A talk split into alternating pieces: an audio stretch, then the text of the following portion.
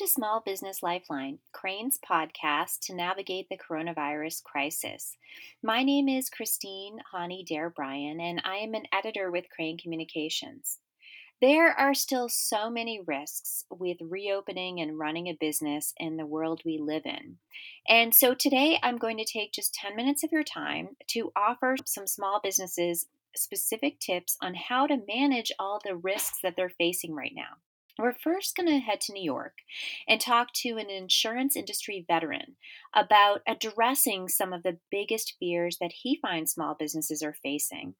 And we're then going to head to Florida to talk to a major insurer about specific ways his firm has helped his clients mitigate risk. And hopefully, this will all help your business as well.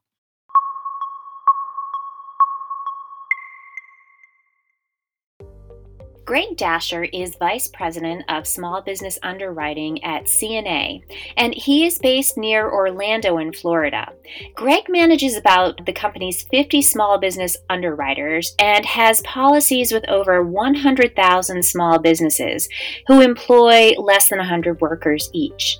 So he is here and has some great tips to share about what he is learning from the small businesses that his company is working with.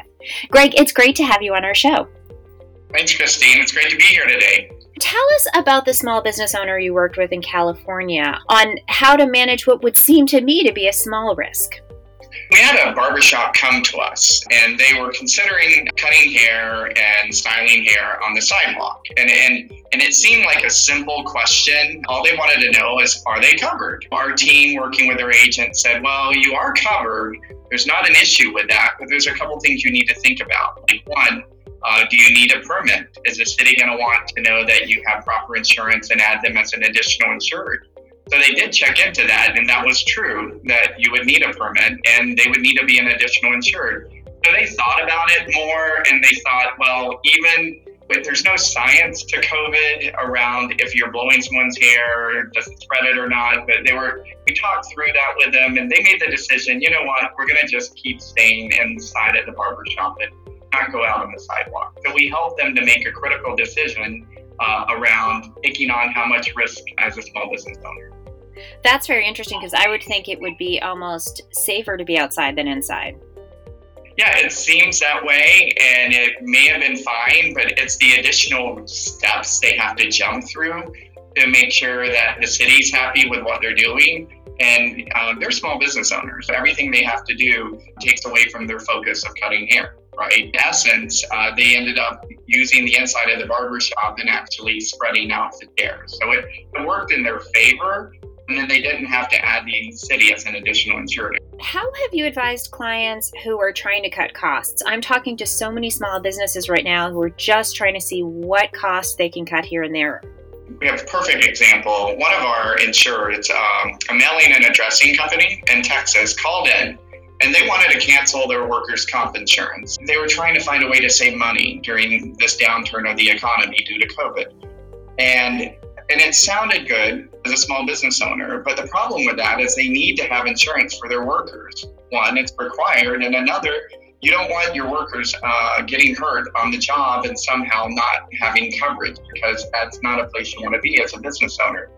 So we talked them through a different type of payment plan. It's called Work Comp Pay As You Go.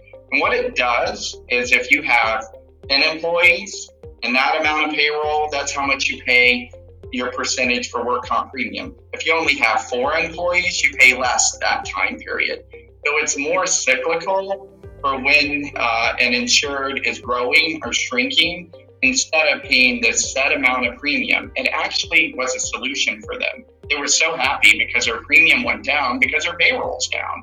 And then once they grow again and once the economy takes off, they'll be able to change it again. So it's probably the best solution for them and businesses like them at this time in the economy.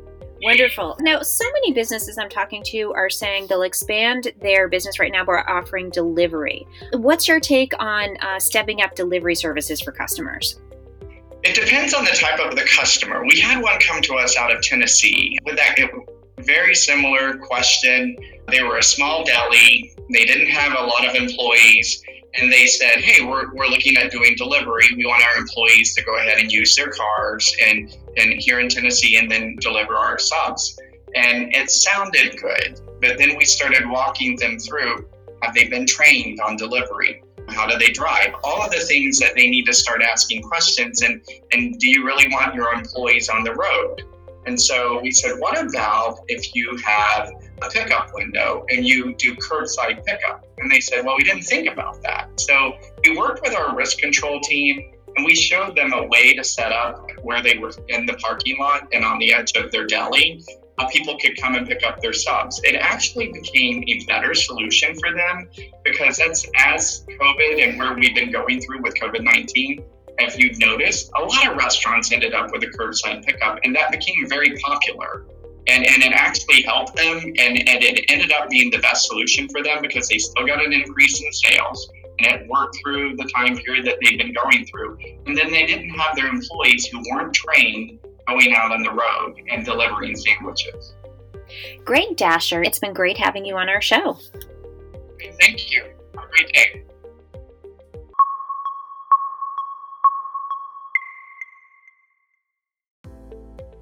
Tom Pegues is the founder of Insuri and former global head of risk management at Dun & Bradstreet. He has more than two decades of experience helping large companies manage risk and navigate insurance issues. And he started Insuri in May to now help small businesses and entrepreneurs get affordable access to top quality advice and information about risk management. He's been working with small business clients mainly in New York City and Arizona over the past few months. Tom, it's great to have you on our show. Thank you for having me. So, let's talk about one of the biggest fears your clients have right now. What do they do if a worker gets COVID? That is the biggest fear. Right now, it's still uncertain whether workers' compensation coverage will be granted to the employees of the office. Uh, currently, the workers' compensation coverage excludes viruses and colds. Many governors around the country have extended workers' compensation coverage to include essential workers, including healthcare workers, but the coverage is not for all employees. If I'm a small business and my workers are not eligible for workers' comp, what do I do as I get ready for the fall and a possible another wave? It is important to get your PPE in order to carry you through the fall. Make sure your office is ready with your dividers, your hand sanitizer. Encourage all your employees to wear masks. Use flexible working schedules. Have a policy in place for testing. There's talk about giving healthcare insurance to frontline workers as well. So these are just some of the things that you can use in order to get ready for the fall. What's the second biggest fear you're hearing about from small business clients right now? They are really worried about cyber liabilities in a work from home environment. They're also concerned about the productivity of their employees. I have a New York State real estate developer that just recently upgraded their systems to protect many of their employees um, from working from home.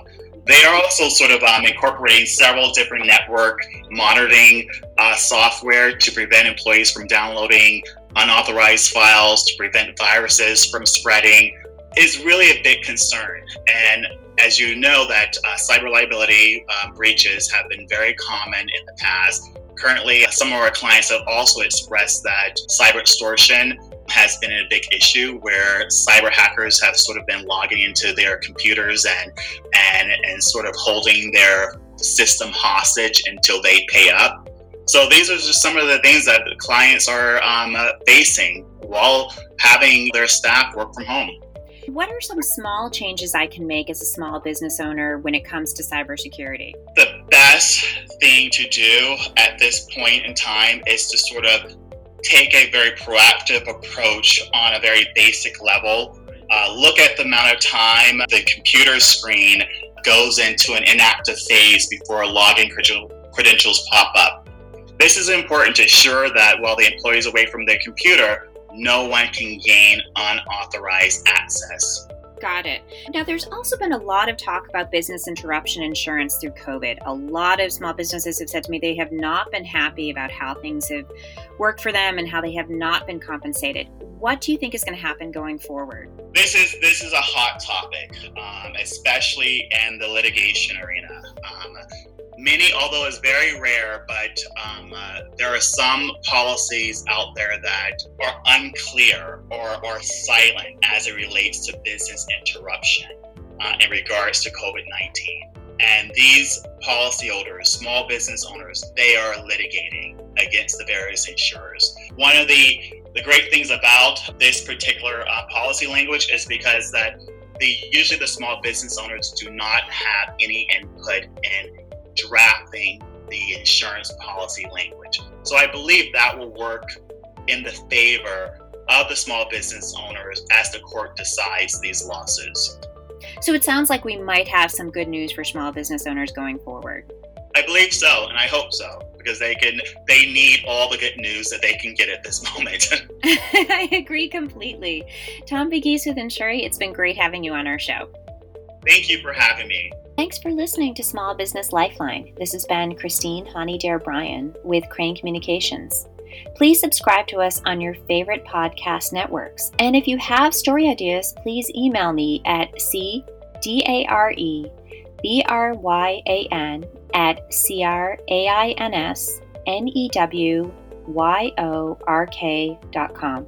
We'll be coming to you each week with more tips on how small businesses can still survive through this pandemic. Have a great week.